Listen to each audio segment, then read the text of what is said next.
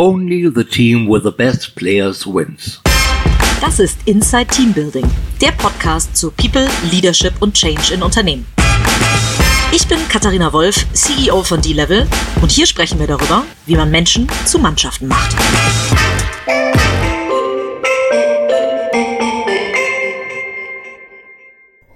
Hallo und herzlich willkommen zu einer neuen Ausgabe von Inside Team Building. Ich sitze mal wieder in Berlin bei einem ganz spannenden ja, Startup meets Corporates quasi, könnte man sagen. Äh, und zwar sitze ich bei Mobimeo von der Deutschen Bahn und da neben mir sitzt ähm, der CEO und ähm, Co-Founder oder Founder von äh, Mobimeo, Kalle Greven. Lieber Kalle, vielen Dank, dass du dir die Zeit für mich nimmst. Vielen Dank fürs, dass ich hier sein kann. Kalle, erzähl mal. Ähm, Mobimeo ist jetzt das aktuelle Projekt, in dem du seit äh, 2017 äh, für die Deutsche Bahn aktiv bist. Ähm, du hast aber vorher auch schon bei der Deutschen, also Deutsche Bahnluft geschnuppert, eine ganze Weile. Ähm, das heißt, du kennst das Corporate von innen, jetzt die, äh, die Ausgründung quasi, warst vorher äh, bei McKinsey, also hast vieles, vieles in deinem Leben äh, gesehen. Ähm, wie kamst du so zu, zu, der, zu dem Werdegang? Also zu dem wirklich stringenten in der Digitalbranche liest man nur noch selten, dass jemand zehn Jahre erstmal bei McKinsey, ähm, dann jetzt äh, ja, fast zehn Jahre schon, also acht Jahre äh, bei, bei der Deutschen Bahn. Ähm, wie, wie schafft man so einen stringenten Lebenslauf? Ja, stringenten Lebenslauf. Ich meine, wir könnten noch weiter zurückgehen und dann würde ich sagen, ich habe mal Biologie und Politikwissenschaft studiert, dann bin ich zu McKinsey gekommen, dann bei der Deutschen Bahn und dann innerhalb der Deutschen Bahn diese Dinge, die du eben so erwähnt hast. Also in, insofern sage ich ja, stringenter Lebenslauf war nie das, was ich vorhatte. Hat sich aber dann auch nicht ergeben und äh, tja, wie schafft man das? Das ist eine gute Frage. Also ich ähm, habe im Rahmen meiner, meiner beruflichen Weiterentwicklung immer wieder gute Gelegenheiten gesehen und dann auch ergriffen und auch bekommen. Ähm, und daraus hat sich jetzt am Ende dieser, dieser Lebenslauf entwickelt. Der, den kann man im Nachhinein erklären, dann macht das alles Sinn, aber ehrlicherweise geplant war es nicht. Sehr gut, hervorragend. Und äh, Molekularbiologie hast du studiert. Wie, wie kommt man da drauf? Das ist eine gute Frage. Da kann ich mich nicht mehr dran erinnern, das ist so lange her. Nein, es ist so ein bisschen, man war in der Schule und damals war das ein spannendes Thema. Also da, das war. Das ja, sagst du. Ja, so 93 und so Abitur habe ich da gemacht, da hat man über Gentechnik geredet und das war damals auch ein gesellschaftlich relevantes Thema und vielleicht zieht sich das so ein bisschen durch, äh, durch, mein, durch mein berufliches Leben, dass ich mich für Dinge interessiere, nicht einfach nur um Geld zu verdienen, sondern um, um, um sozusagen an Themen zu arbeiten, die für die Gesellschaft wichtig sind, für die Menschheit wichtig sind. Ähm, und das war damals durchaus das Gentechnik-Thema auch und heutzutage bin ich da sozusagen auch extremer Überzeugungstäter im Bereich Mobilität, weil ich einfach das Gefühl habe, da können wir echt was bewegen. Da kann man was bewegen, wie Menschen zusammenleben, leben, wie Städte aussehen, äh, wie die Umwelt, wie wir die Umwelt äh, mit der Umwelt leben. Das ist insofern für mich ein absolutes Leidenschaftsthema. Und ähm, also Mobilität vollkommen klar. Da denkt man natürlich an die Deutsche Bahn äh, in Deutschland. Ähm, diese, diese ganze Greta-Bewegung, ähm, die euch ja eigentlich in die Karten spielen müsste, ähm, weil Flüge werden immer, ähm, also man hat ja schon fast das Gefühl, dass man sich schlecht fühlen muss, wenn man, wenn man fliegt tatsächlich. Ähm, von daher, wie, wie beeinflusst das euch als, als Deutsche Bahn und, und, und euch als, als Mobilitätsprojekt? Naja, das, das gibt uns enormen Rückenwind, das kann man ja anders sagen. Also ich meine, es gibt natürlich bei der Bahn viele, die waren schon immer Überzeugungstäter, aber es war nicht so, so ein gesellschaftlich relevantes Thema für mich persönlich äh, war das von Anfang an eines der Themen, was ich bei der Bahn immer enorm gut fand. Ich habe immer gesagt, also äh, doing well by doing good, das war mal eine Klasse, die ich an der Business School gemacht habe. Äh, oder auch, desto mehr wir verkaufen, desto besser wird die Welt. Also ich meine, wie viele Unternehmen können das über sich sagen? Das heißt, die Überzeugung hatte ich da eigentlich schon immer. Und wir haben es jetzt auch tatsächlich sehr, aus meiner Sicht, sehr gut in, in, in eine Strategie gegossen für den Gesamtkonzern. Starke Schiene, zu sagen, Deutschland braucht eine starke Schiene, wenn wir die Klimaziele erreichen wollen. Das ist nur zu erreichen auf Basis eines starken äh, Systems, was im Kern die Schiene hat und dann drumherum halt äh, alle Formen von neuer Mobilität, die im Wesentlichen elektrifiziert, aber Menschen die Möglichkeit geben, aufs, aufs eigene Auto zu verzichten. Das muss einfach die Zielstellung sein, äh, weil das ist dann schon so ein bisschen der Kern des Problems, den wir im Bereich Mobilität im Moment weltweit haben. Ist das realistisch, dass das Auto irgendwann ganz verzichtbar wird oder dass es zumindest in so Sharing-Modelle übergeht? Genau, in Sharing-Modelle. Also es geht ja. mir nicht um das Auto per se, sondern es geht mir darum, wie das Auto genutzt wird. Also sprich, diese klassische, die Statistik hat inzwischen jeder gehört, das Auto steht 95 Prozent der Zeit rum, 2% auf Parkplatzsuche, 2% im produktiven Einsatz, das ist völliger Quatsch. Das ist aus jeder Perspektive völliger Quatsch, egal ob man äh, volkswirtschaftlich, individual, wirtschaftlich gerecht, das macht einfach keinen Sinn. Es ist faszinierend, wir werden da in 100 Jahren darauf zurückblicken und sagen, alter Schwede, was war da los? Ja, was haben die da gemacht? Ja, das, die ganze Stadt ist zugeparkt, überall steht das Zeug rum und wir, wir finden das normal im Moment. Aber nochmal, da werden wir darauf zurückblicken und sagen, was war das für eine komische Zeit? Ja. Und äh, da bin ich sehr, sehr fest von überzeugt, das wird dauern und äh, das wird nicht von heute auf morgen, aber das ist, ist klar da wie Kloßbrühe, das wird so nicht bleiben. Ne? Ich habe äh, die steile These mal gehört, dass ähm, äh, die, also mir wurde immer gesagt, äh, Katharina, deine Kinder werden wahrscheinlich schon gar keinen Führerschein mehr machen. Ja, das würde ich für absolut realistisch halten. Also ich ja. bin jetzt keiner von denen, die gnadenlos optimistisch sind, was das Thema autonomes, vollautonomes Fahren, Stufe 5, ohne Fahrer, ohne, ohne, ohne Lenkrad, das wird noch dauern. Ähm, aber dass, dass, dass, dass sozusagen auch Bereiche entwickelt werden von Städten, in denen das die Normalität ist, in denen man sozusagen das auch einfach sagt, warum soll ich da rumfahren? Ne? Und dann wird man immer noch das Auto als, als Luxusobjekt, als Fun-Objekt im Sinne von manchmal macht Spaß zu fahren. Das ist ja auch völlig okay, da spricht gar nichts dagegen. Es geht ja nur um diese sozusagen massive Nutzung im normalen öffentlichen Verkehr oder in der normalen Mobilitätssituation, die, die wirklich einfach überhaupt keinen Sinn macht. Also das, das macht keinen, auch individuell, das kennen wir alle, wir stehen im Stau und fragen uns, warum habe ich das heute wieder gemacht? Und da einfach zu sagen, da gibt es keinen Grund für, warum machen Menschen das. Kein Grund im Sinne von, es gibt genug andere gute Angebote, es zu machen. Und da ist noch ein bisschen Arbeit zu tun. Da ist, würde ich ja nicht sagen, dass alles schon perfekt ist. Da gibt es Arbeit zu tun, auch für uns als Deutsche Bahn im Ganzen. Ähm, aber dass wir, dass wir da äh, umgekehrt auch sagen, wir müssen uns auch nicht verstecken mit den Dingen, die wir, die wir anschieben. Ja, da muss es halt weitergehen. Aber wie gesagt, ich bin da schon ziemlicher Überzeugungstäter und äh, glaube, dass wir da, dass wir da auf der richtigen Seite der Geschichte stehen. Das ist gut, also da würde ich mir Sorgen machen. Ähm, äh, du hast gesagt, als Strategie habt ihr natürlich auch dieses ähm, Thema, ähm, ihr, wir brauchen eine starke Schiene in, in Deutschland. Ähm, das ist ja wahrscheinlich nicht das Einzige, was ihr euch strategisch vorgenommen habt. Äh, das ja. heißt, wie digitalisiert denn eine Deutsche Bahn? Was macht Mobimeo? Was macht ihr in Digitalkonzepten? Ja. Also da muss ich zu sagen, wenn ich jetzt versuchen will, die gesamte Digitalstrategie der Bahn, das, das kriege ich nicht ganz zusammen. Ich sage mal, Mobimeo ist ein wichtiger Bestandteil des, des Themas Digitalisierung bei der Deutschen Bahn, weil natürlich im Kern von, äh, von einem multimodalen äh, ähm, Mobilitätsangebot, multimodal gemeint, keiner sagt, alle sollen die ganze Zeit Zug fahren. Das meint auch die starke Schiene nicht, aber äh, multimodal heißt halt, dass wir verschiedene äh, Mobilitätsformen anbieten, die gut miteinander integrieren, die gut aufeinander abstimmen und sie sozusagen auch in interessanten tariflichen, preislichen Paketen zusammenpacken können. Das alles ähm, äh, steht im Zentrum von, von neuer Mobilität, was wir bei der Bahn als einen zentralen, zentralen Baustein für die, für die Strategie starke Schiene äh, ähm, formuliert haben. Und da stehen natürlich Digitalplattformen im Zentrum, also im Sinne von diese Leistung, die Informationen dem Kunden zur Verfügung zu stellen, einfache Buchungsmöglichkeiten und im Prinzip sowas wie ein Navigationssystem im Auto in, in die ÖPNV-Situation zu bringen. Das ist eigentlich das, was wir bei Movimeo machen. Wir bauen eine Plattform für die Alltagsmobilität, um das mal so zu sagen. Es gibt den Navigator, den kennt jeder, den sehen wir eher für die Reise.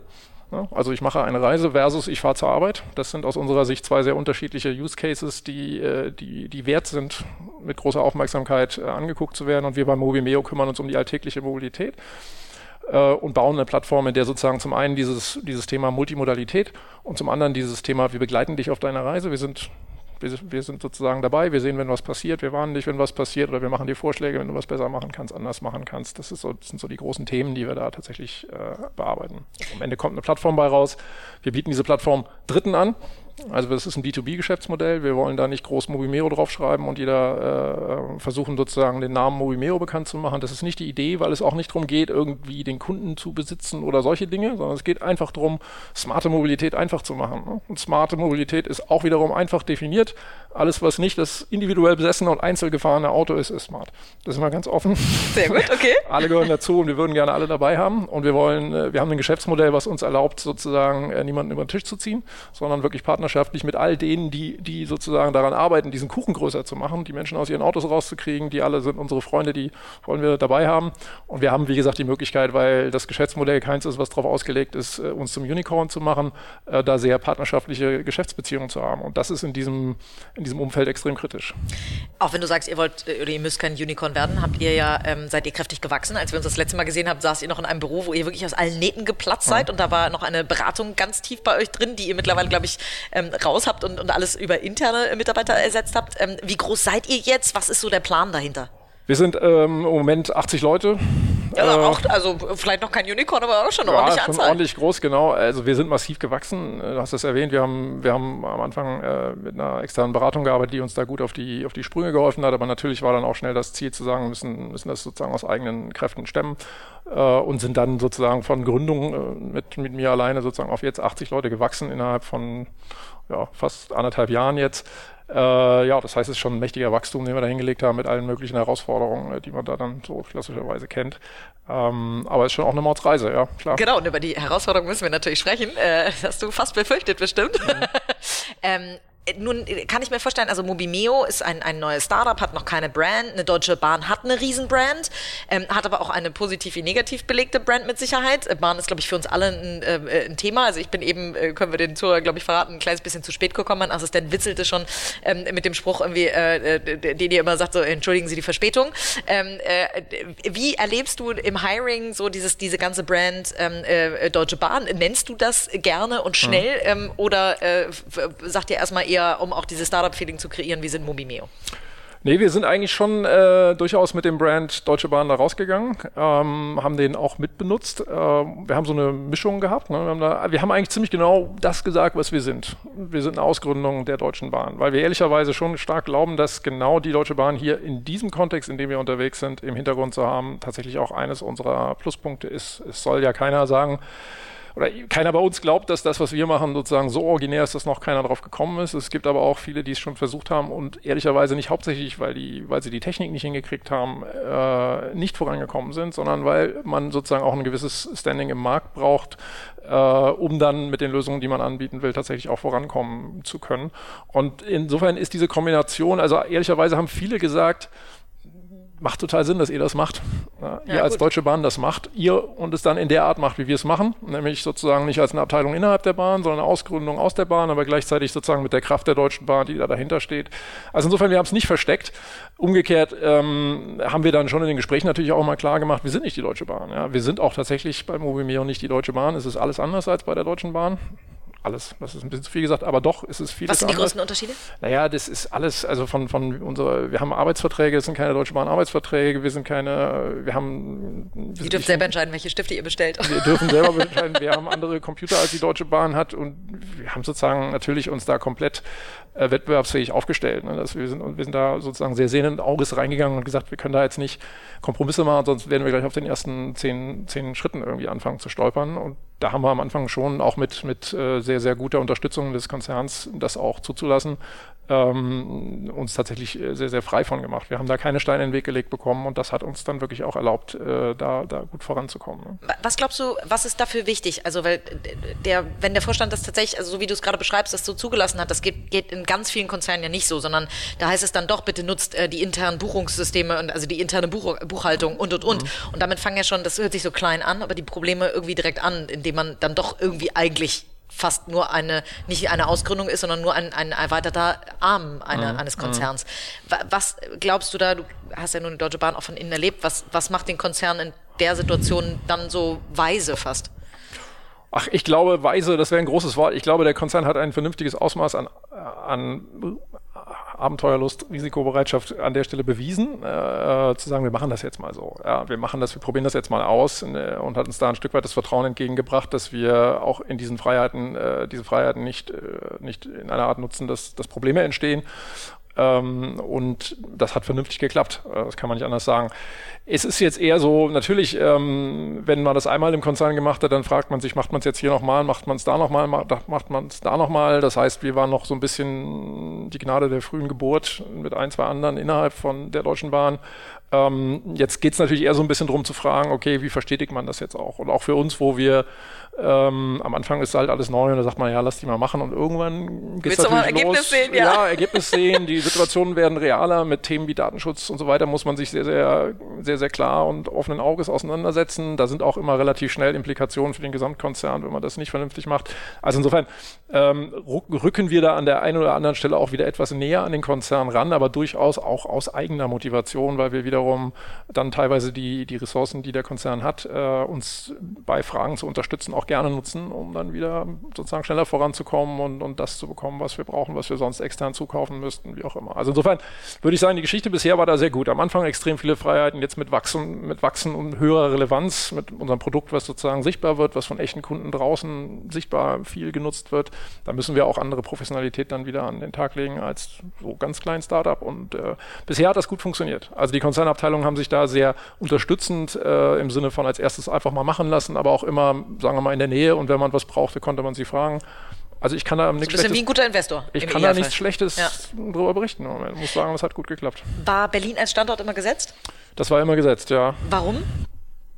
Ja, weil man so die Idee hat, es kann nur in Berlin funktionieren. Okay, was, was, was glaubst du? Kann es nur in Berlin funktionieren? Und warum? Nee, es kann auch in Amsterdam funktionieren oder also es gibt auch andere Städte. Äh, ich glaube schon, dass Berlin ein sehr einmaliges Ökosystem hat.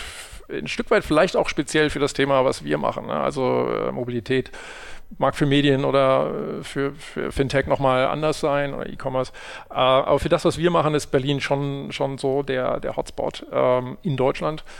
Also kann man das nicht auch woanders machen? Doch, kann man auch. Ich glaube aber, dass in Berlin schon die, die besten Ausgangsbedingungen sind. Das meiste Talent, die höher, höchste Attraktivität der Stadt für, für Talente äh, erstmal gegeben ist. Aber auch der größte Run auf Talente. Klar, das ist so, das ist so. Wie erlebst du das? Ich habe gerade einen Artikel in der Gründerszene geschrieben, dass wir so ein bisschen aus meiner Sicht auf so eine Gehaltsbubble zulaufen, die irgendwann droht zu platzen. Ähm, äh, momentan, ich habe das Gefühl, die Gehälter steigen und steigen und steigen und es wird immer schwerer. Es ist schön für uns Headhunter, aber das ist nicht schön für das, für das System und damit auch wieder nicht schön für ja. uns Headhunter, ähm, äh, dass, dass man die Spreu vom Weizen zu, äh, zu, zu, trennen, wer ist wirklich Gamechanger, wer ist das Geld wert und wer, wer pokert hier gerade noch sehr hoch. Mhm. Ähm, wie empfindest du das? Also so wie empfindest du, wie sich die Gehälter entwickeln? Ja, schon. Also ich muss natürlich sagen, wie empfinde ich, dass sie sich entwickeln? Meine zwei, drei Jahre, die ich jetzt sozusagen da in die Nähe gucke, da kommt man erstmal so rein und sagt, naja, komm, jetzt quatsch nicht lange rum, wir müssen uns hier bewegen. Also dann zahlt man es erstmal.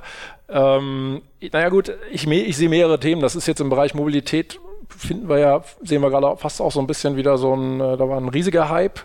Jetzt gibt es jede Menge Probleme an der einen oder anderen Stelle. Die Automobilhersteller, die, die ihre Strategie da massiv überdenken. Äh, also insofern, ich glaube, Tech-Talent, was im Mobilitätssektor ist, ist im Moment durchaus bewusst, zu sagen, lass mal real sein. Ähm, ich kann jetzt nicht beobachten, dass wir da im Moment sozusagen an der Forefront dieses Problems wären. Ich glaube, das ist stärker im Fintech-Bereich. Äh, so, wir haben bei Mobil Wobei es den Banken ja auch nicht so richtig gut geht, ne? Ja, das stimmt, das stimmt. Äh, aber im Fintech-Bereich geht es immer noch, noch ziemlich gut. Ne? Ähm, also bei der, bei der Mobilität stellen sich einfach so ein paar, paar Realitäten langsam ein. Ne? Also selbst bei Uber, Halteperiode der Aktien gerade ausgelaufen, die ersten Investoren alle raus. Äh, selbst bei den ganz Großen gibt es da so erste Fragezeichen, ob das so funktioniert wie. Oder auch mal anders formuliert aus der Bahnperspektive, wer ist eigentlich der Best Natural Owner für das, was man da versucht. Ne? Und das ist ja so ein bisschen das Argument, was wir machen, dass ich schon sehr, sehr stark daran glaube, dass wir als Bahn, für uns ist das eine ganz natürliche Extension dessen, was wir schon immer getan haben. Wir haben schon immer Mobilität as a Service gemacht, Mobilität als Dienstleistung haben wir schon immer gemacht. Für uns kannibalisiert das nicht irgendein Kerngeschäft, sondern für uns ist das eine wunderbare Ergänzung dessen, was wir eh tun. Das ist sehr anders als bei den Automobilfirmen. Und wir haben auch nicht ein Modell, ein Plattformmodell wie jetzt bei Uber, wo was eigentlich darauf ausgelegt ist, wer bezahlt da eigentlich die Miete. Das, das das sind alles die Probleme, die wir nicht haben. Wir haben ein Geschäftsmodell, ein Modell, mit dem wir sozusagen das anbieten, was schon immer sagen wir mal, einigermaßen real war. Das wächst nicht in den Himmel, aber es war schon immer unser Geschäft und wir werden das auch weitermachen und wir werden sozusagen auch in dieser neuen, sich veränderten Mobilitätswelt ähm, da unseren, unsere Position finden. Und das wiederum sieht Talent dann auch. Ja, also Leute, die sagen, okay, das verstehe ich äh, äh, und, und die sozusagen nicht nur übers Geld motiviert sind, sondern die sagen, das ist, ist eine coole Sache, die, die da läuft hat ein echtes Potenzial, was zu verändern. Und ehrlicherweise bei den Leuten, die wir so haben, und ich glaube, das ist fast ein bisschen vielleicht auch bei der Generation so angelegt. Da geht es nicht nur ums Geld. Natürlich sollte man Geld nie ignorieren, aber äh, macht schon auch Spaß, an was zu arbeiten, wo man das Gefühl hat, wenn ich das meinen Freunden erzähle, finden die das auch cool. Ne? Und äh, da Absolut. haben wir. Und trotzdem, also das widerspricht sich ja eigentlich, dass es nicht mehr so ums Geld geht und trotzdem die Gehälter immer höher werden. Aber ähm, äh, klar, ich würde auch kein Geld liegen lassen, was ich kriegen kann am Markt. Ja. Klar. Aber also wir haben, wir haben immer mal Gespräche und immer mal Verhandlungen und da ist schon auch so die Erfahrung zu sagen, ja, da kommen Leute manchmal mit Vorstellungen rein und dann sagen wir, nee, das bezahlen wir nicht und dann kommen sie trotzdem. Ja, okay. Kommt Alles vor. klar. Ja. kommt, kommt vor, ja. Wie, wie ähm, guckst du dir denn, also wenn du Hiring machst, bei den 80 Leuten wirst du ja wahrscheinlich noch in viele, viele der Vorstellungsprozesse involviert mhm. äh, gewesen sein oder auch immer noch involviert sein. Mhm. Ähm, wie äh, unterscheidest du denn die Spreu vom Weizen? Also was guckst du dir an? Worauf achtest du? Ja, also das ist tatsächlich eine sehr schwierige Frage. Ich bin schon sehr lange im Recruiting unterwegs, auch in den Jobs, die ich vorher hatte bei McKinsey, auch schon viel Recruiting gemacht äh, und, und viel, äh, also schwieriges Thema. Ne? Und ähm, muss man auch ehrlich zu sich sein, wie viele gute Entscheidungen fällt man, wie häufig ist schiefgegangen, wie kriegt man das in dieser wahnsinnig kurzen Zeit, die man hat, jemanden kennenzulernen, tatsächlich erfolgreich hin. Also das würde ich mal sagen, ist und bleibt eine, eine echte Herausforderung. Ich will so offen sein, dass für mich schon es immer so ist, ich gucke mir Basics an, ich fange ganz vorne an, jetzt nicht bei Programmierern, aber bei jedem, den ich so, gucke ich mir an, War nicht schon immer smart? Also Noten? Noten Ja. gucke ich mir an, ja, Ja. doch, passiert. Muss man Äh, sich heute auch nicht mehr für schämen, habe ich mir sagen lassen. Ich ja, gucke auch drauf zum Beispiel. Ja. äh, Es muss nicht immer ein Ausschlusskriterium sein, aber Nee. sich das anzugucken macht schon Sinn. Genau, es ist ein One Piece of Information, da gehe ich, also wenn ich das auf Papier mir angucke, dann gucke ich mir das irgendwie an. Ansonsten gucke ich mir relativ viel als erstes einfach den Eindruck an, die Person an, ist die authentisch, kommt die mit Energie rüber, ist da was, ist das, ist das, hat das, hat das Fundament, wirkt das überzeugend. Ähm, also ich versuche schon einfach zu gucken, äh, klickt das. Und dann gibt es natürlich immer noch die Leute, die genau in diesem Thema extrem trainiert sind. Äh, da wird es dann schwierig, äh, weil da muss man mal tiefer proben, muss eher mal im Sinne von Arbeitsprobe oder eine Testsituation versuchen zu kreieren, in der man das, äh, in der man das rausfinden kann. Allerdings ist das dann schon immer mit, ja, wird es immer auch schnell artifiziell. Dann, also ich, im Allgemeinen ist es nicht einfach. Ich bin aber nicht unzufrieden mit der Bilanz. Ähm, also ich würde schon sagen, wir haben viele Leute, viele gute Leute eingestellt. Es klappt überwiegend ganz gut. Wir bei Movimeo machen es immer so, es machen viele Interviews, viele Perspektiven, tauschen uns hinterher schnell danach äh, darüber aus, was wir gesehen haben, versuchen das immer sehr, sehr konkret an Beobachtungen festzumachen.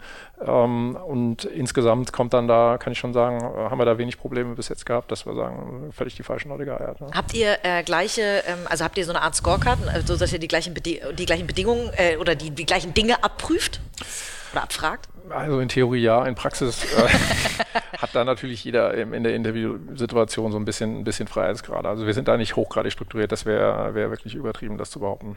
Okay, und dann kommen wir schon zum Prozess. Bei der Deutschen Bahn wahrscheinlich ein etwas längerer Prozess als bei euch als Mobimeo. Wie sieht so ein Bewerbungsprozess aus? Du sagst, ihr tauscht euch schnell aus. Was heißt denn schnell? Ja, schnell heißt, also wir versuchen erstens die Interviews schnell, also in einer kurzen Zeit eine Woche äh, durchzukriegen. Ja. Äh, manchmal auch versuchen mehrere an einem Tag und dann versuchen wir an dem gleichen Tag äh, tatsächlich auch alle, die die gesehen haben, zu sprechen. Ähm, dann aber auch zu sagen, jetzt nicht endlos, ne, macht auch nicht Sinn, dann endlos sich auszutauschen, sondern da dann auch, wie gesagt, Kernbeobachtungen, Stärken, Schwächen, die man sieht, Aussage dazu, ob derjenige, diejenige auf die Stelle, ob man sie sieht, ja oder nein. Ja, und dann da möglichst schnell zu einer Entscheidung kommen. Ne? Und da ist halt schon wichtig, dass man überwiegend, überwiegend äh, Thumbs up, also Daumen oben, nach oben, äh, da als Stimmen hat. Ne? So. Das heißt, ihr entscheidet als Team. Ja, oder hast du ein Vetorecht oder so? Nee, ich habe, also ich nutze kein Vetorecht. Mach Okay. ich nicht. Ne? Ich muss auch sagen, ja, ich bin immer noch mal bei Entscheidungen dabei, aber inzwischen haben wir natürlich schon auch Teams und ich mische mich nicht in jede der Entscheidungen ein. Könnte ich auch gar nicht. Also ganz ehrlich, im Tech-Recruiting da zu sagen, mir das anzumaßen, das wäre nicht, das wäre nicht das, was ich könnte. Also da, da muss ich mich dann auch auf die Leute verlassen, ähm, die, die da die entsprechenden Leadership-Positionen haben, die ich da reingeholt habe und ähm, tu das auch vollen Herzens und, und mit voller Überzeugung. Ja. Und nun gibt es ja auch tausend Tools, die man nutzen kann, wie die einen bei der, äh, du hast es geschrieben, ob es klickt oder so, ne? Das ist ja viel Bauchgefühl, Mhm. ähm, die einen dabei unterstützen. Nutzt ihr da irgendwas oder ist es tatsächlich eher das Gut-Feeling? Es, also wir nutzen für manche Positionen manche Tools, aber eher am Rande. Ja, Und schon überwiegend äh, ein Prozess, in dem wir eine Mischung aus, aus Interview und geeigneten Arbeitsproben, äh, also oder Vorstellen von Projekten aus der Vergangenheit, die man gemacht hat, oder auch eine Aufgabe, die wir denjenigen geben und sagen, breitet das mal vor, zeigt das mal, wie das angehen würdest oder solche Sachen. Also Case Study, Logik äh, zu machen. so das. Jetzt hast du gesagt, hier ähm, äh, ist es bisher ganz gut gegangen, ihr habt ein gutes Team äh, zusammengestellt. Du sagtest aber auch, es gab auch Fehlentscheidungen in, in deinem Leben. Ähm, aus was für Situationen heraus sind Fehlentscheidungen entstanden? Da wirst du als ähm, alter Stratege, hätte ich fast gesagt, äh, wahrscheinlich ja analysiert haben, woran es gelegen hat. Ja, also ich sag mal, am schwierigsten ist es natürlich, ähm, das Management-Team zusammenzukriegen, ne? äh, weil äh, das äh, und, und da die gute Balance zu finden zwischen einer Diversität, die ich extrem wichtig finde, eine Diversität in, in Menschen, in Typen äh, und dann gleichzeitig sozusagen so ein Team, dass, dass das äh, zusammenkommt als, und wirklich als ein Team funktioniert. Das ist ein echter Spannungsbogen, ja. weil ähm, Diversität heißt immer erstmal Reibung, heißt immer erstmal, es klickt, es ist nicht harmonisch, es ist, äh, das ist ja genau, warum es gut ist, Diversität zu haben. Aber es ist halt ein, das ist halt ein, wenn man es zu weit stretcht, dann funktioniert es nicht mehr. Und dann ist es nie, nie die Schuld des Einzelnen, aber es passt als Team dann irgendwie nicht zusammen. Und das ist eine Herausforderung, in die bin ich da durchaus auch schon reingekommen. Ähm, und äh, dann muss man halt auch wieder gucken, wie man aus der Situation auch wieder rauskommt. Also sprich, da kann es dann auch vorkommen, dass man sich von jemandem trennt. Ne? Und wie schnell trennst du dich? Also dieser alte Spruch äh, Slow Hire, Fast Fire. Ähm, wie schnell, wie schnell äh, triffst du die Entscheidung dann, dass jemand wieder gehen muss? Angemessen schnell. Was für eine schöne diplomatische Antwort. Nein, es gibt, es gibt irgendwie eine Zeit, wo du sagst, hier, Achtung, gelbe Karte und dann irgendwann gibt's hier rote. Ja.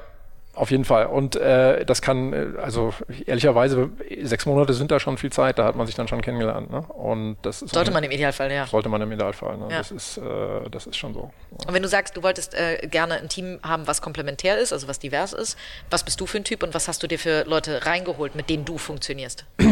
Mm, was bin ich für ein Typ? Also ähm, ich bin halt in die Mobimeo-Situation reingekommen als, als Gründer jetzt auch nicht als CEO, sondern als Gründer, ne? als derjenige, der eine starke Überzeugung für die Idee hat äh, und ein Stück weit auch die Vision da reingibt und ehrlicherweise auch, das ist die wichtigste Rolle, die ich noch heute in diesem Unternehmen habe, ähm, ein Stück weit sozusagen Leuchtstern Richtung äh, Vision und sozusagen von da aus zurück, runterbrechen, was sind Schritte, die wir machen müssen. Das ist, das ist eine, eine wichtige Rolle, die ich habe, aber das geht schon weit nach vorne raus. Insofern äh, ist es für mich natürlich wichtig, Leute zu haben, die mich dabei unterstützen, äh, dass man so eine Vision dann tatsächlich auch auf die Straße bringt.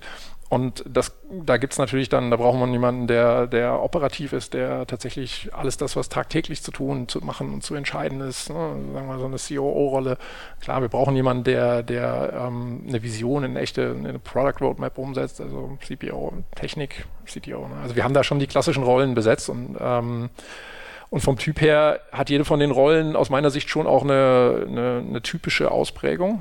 CPO ist, ist sage ich mal, am dichtesten dran auch an, an, einer, an, an mir im Sinne von Visionär nach vorne gehen. CTO natürlich deutlich dann orchestrierter, strukturierter im Sinne, Dinge dann auch gut umsetzen zu können.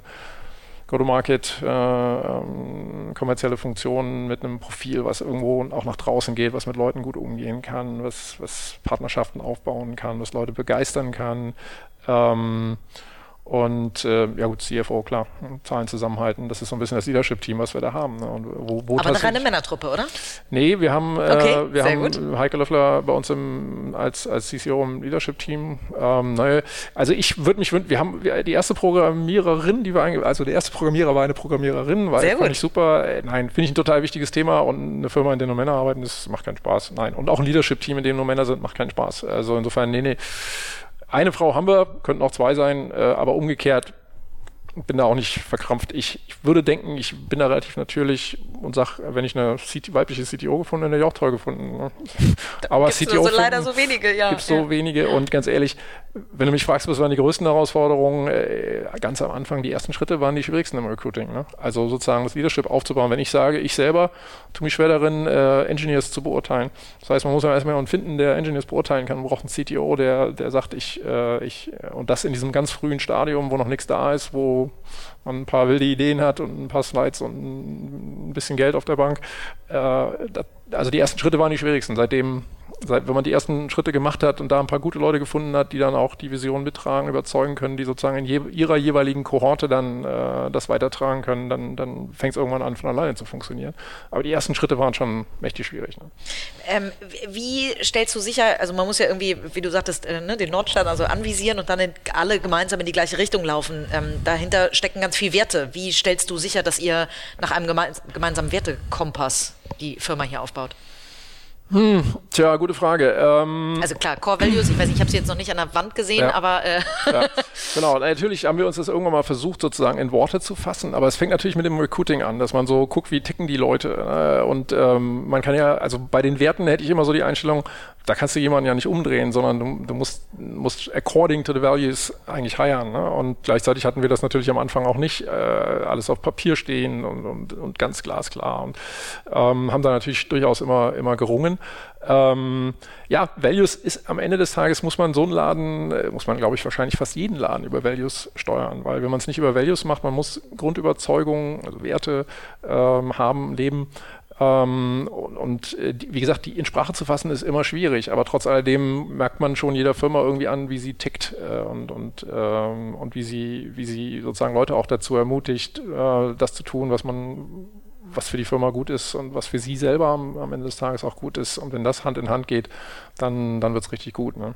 Das heißt, achso, Entschuldigung, ja? Wie, wie doll steuerst du tatsächlich nach, ähm, nach, nach Values? Also sagst du auch, wenn, wenn, wenn jemand irgendwas macht und dann, dass du sagst, hey, das verstößt gerade gegen den und den Wert und deswegen kann das mit mir nicht funktionieren? Nee, kann ich nicht behaupten, dass ich das schon häufig gemacht hätte. Äh, ist aber eine gute Idee.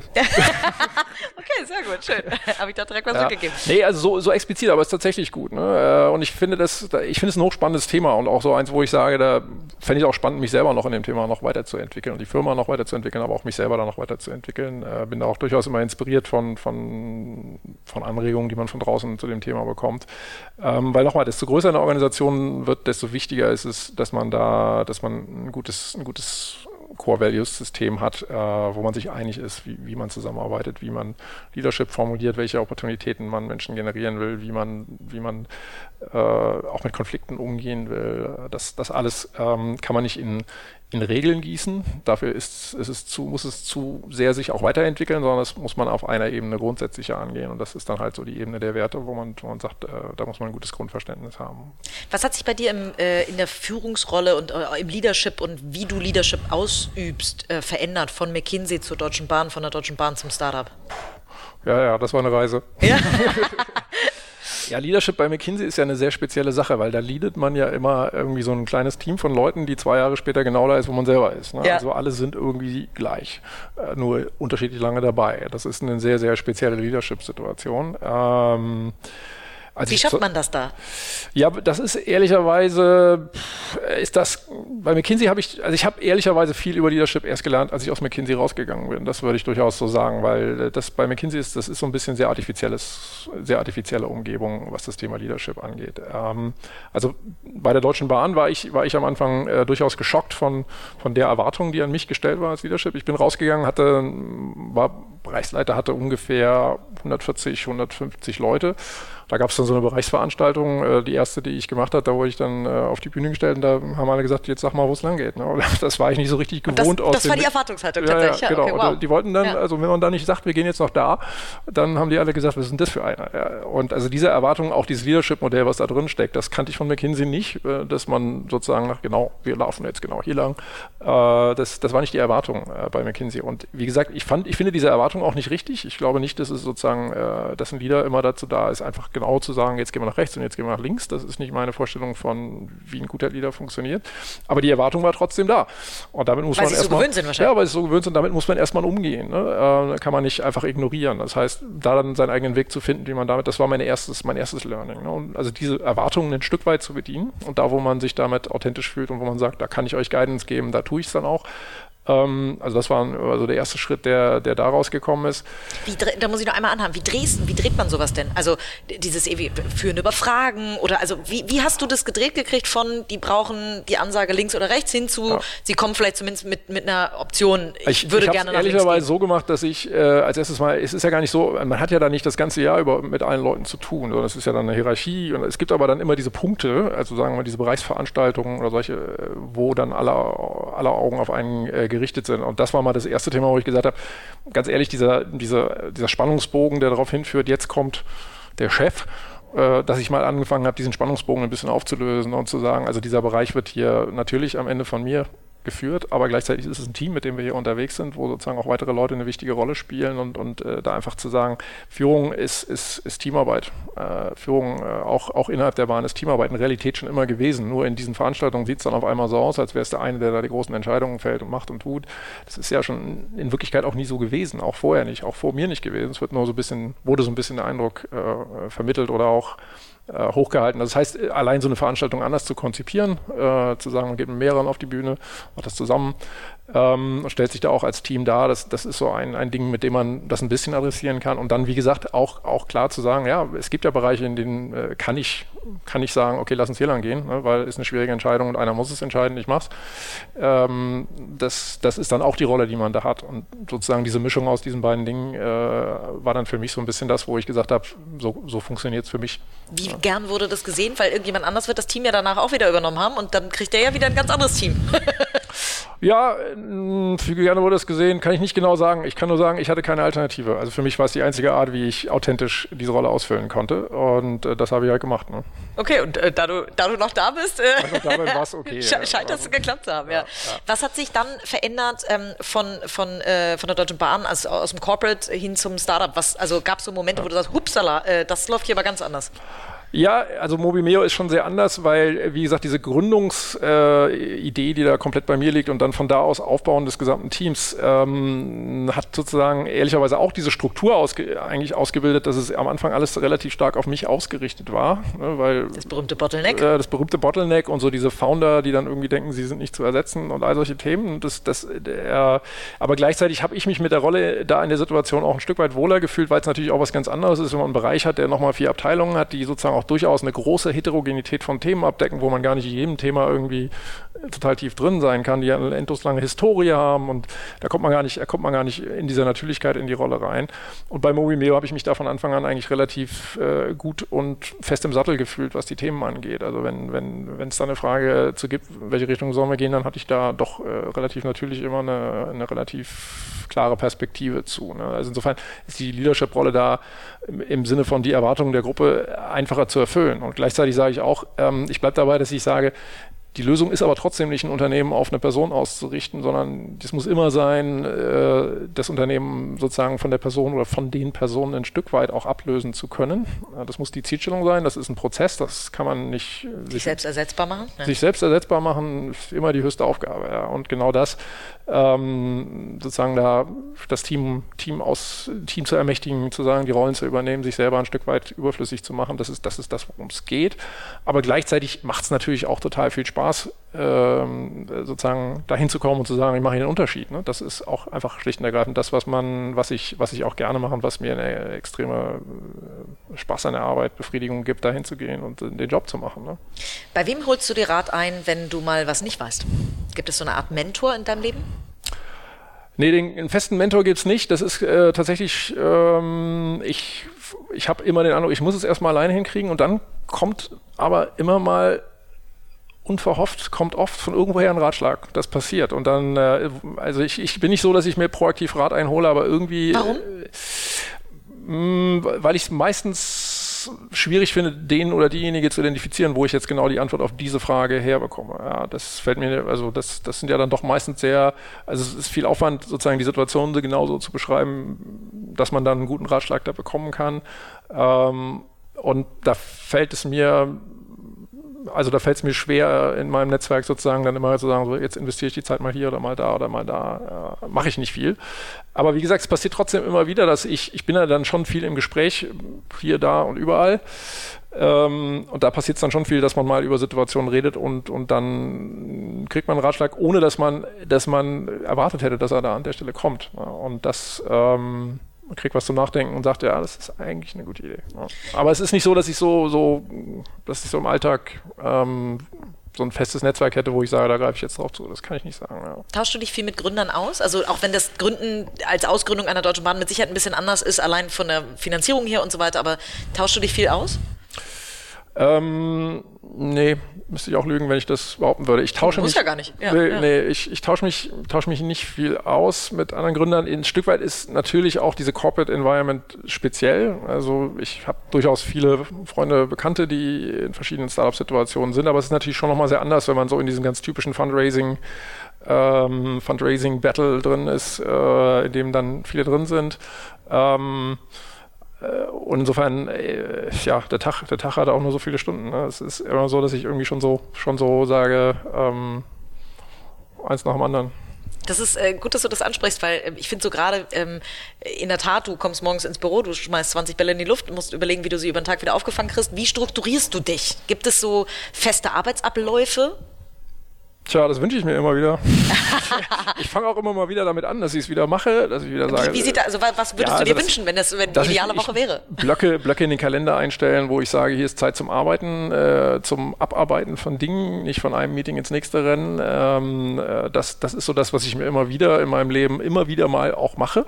Abarbeiten heißt Mails oder heißt was heißt Abarbeiten für dich? Man, abarbeiten heißt ähm, Dinge mal selber machen. Also man, man geht ja viel in Meetings und erklärt Leuten irgendwie und sagt lassen Sie es so machen, äh, aber das ist ja dann nie fertig. Es sind ja dann immer mal, sind immer, immer Impulse, die man gibt, von denen man sagt, hoffentlich nimmt sie jetzt immer auf und dann funktioniert es. Und manchmal ist es dann schon gut, wenn man die Dinge einfach mal selber wirklich durchstrukturiert, egal ob das jetzt ist, man schreibt mal ein Memo oder ähm, äh, man spricht mal mehr mit seinen Leuten, ja, sich dafür Zeit zu nehmen, um mitzukriegen, was da eigentlich los ist. Es gibt schon viele Dinge, von denen ich mir wünschen würde, die, dass man sie, dass ich sie noch strukturierter angehen würde, äh, als ich es im Moment jetzt mal wieder in dieser Phase tue. Ne? Und da kann ich auch immer nur sagen, da gab es immer mal Phasen in meiner Zeit, wo das besser gelungen, in meiner Karriere, wo das besser gelungen ist, wo es schlechter gelungen ist. Im Moment würde ich sagen, ist schon wieder ziemlich viel und ist nicht richtig gut aufgestellt, aber ich weiß, dass es besser sein kann und insofern äh, wird es, wenn wir es auch wieder besser hinkriegen. Ne? Aber wie, wie, entspannst du denn zwischendurch mal? Also du wirst auch immer mal rausgerissen, du hast gerade erzählt, letzte Woche warst du in, in, in China. Ähm,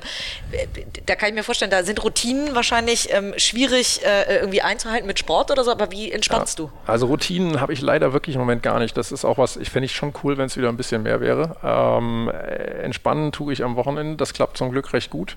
Ich mache das ja so, dass ich äh, die Woche über hier in Berlin bin und am Wochenende bin ich in Amsterdam. Und das ist für mich immer noch so, das ist zwar auch ein ziemlicher Kompromiss, was Thema Familie und so angeht, aber gleichzeitig äh, ist es auch immer so eine ziemliche also man weiß, ich bin entweder hier oder ich bin da und das nützt, äh, hilft beim Entspannen dann schon ziemlich. Zum Glück kann ich am Wochenende sehr gut entspannen, habe ein paar schöne Hobbys, ein, zwei, habe eine nette Familie und freue mich äh, über das, was da so los ist und insofern äh, gelingt das dann schon noch ganz gut, dass ich am Wochenende entspanne. Gibt es da so Tipps und Tricks, äh, Tipps und Tricks, wie man dann abschaltet? Also hast du immer das im Flugzeug, weißt du, jetzt fällt der Vorhang in Anführungszeichen? Ja, ich würde das gar nicht als Trick bezeichnen, aber genauso passiert es schon. Ja. Also genauso passiert schon, dass ich auf der Rückreise äh, dann einfach merke, wie das eine so ein Stück weit zurückgeht und das andere so ein bisschen näher kommt. Ähm, und dann liege ich, lieg ich abends im eigenen Bett und weiß auch nicht, da ist irgendwie alles anders als die Woche über und das ist, da ist wie so ein Schalter umgelegt und das funktioniert, wie gesagt, zum Glück eigentlich äh, ganz gut. Manchmal reicht ja auch der Tapetenwechsel. Manchmal reicht ja, auch der Tapetenwechsel, super, genau. Toll. Kalle, vielen, vielen Dank, dass du uns hinter deinen Vorhang ein bisschen hast blicken lassen. Ähm, auch äh, bei Mobimeo ein bisschen reinblicken ähm, hast lassen. Ähm, ihr wächst weiter, das heißt, äh, jeder, der Lust hat auf Mobilität und ähm, gerade äh, sich umschaut, soll sich gerne bei dir melden wahrscheinlich. Absolut, ganz genau so. Wir wachsen weiter und äh, ich glaube, wir haben wirklich ein, eine ganz einmalige Position im, im deutschen, im europäischen Mobilitätsmarkt Mobilitätsmarkt. Wir, wir werden große Dinge hören. Toll, klasse. Kalle, ich äh, bin gespannt, auf was wir alles noch hören und erstmal vielen, vielen Dank für deine Zeit. Danke dir, Katharina.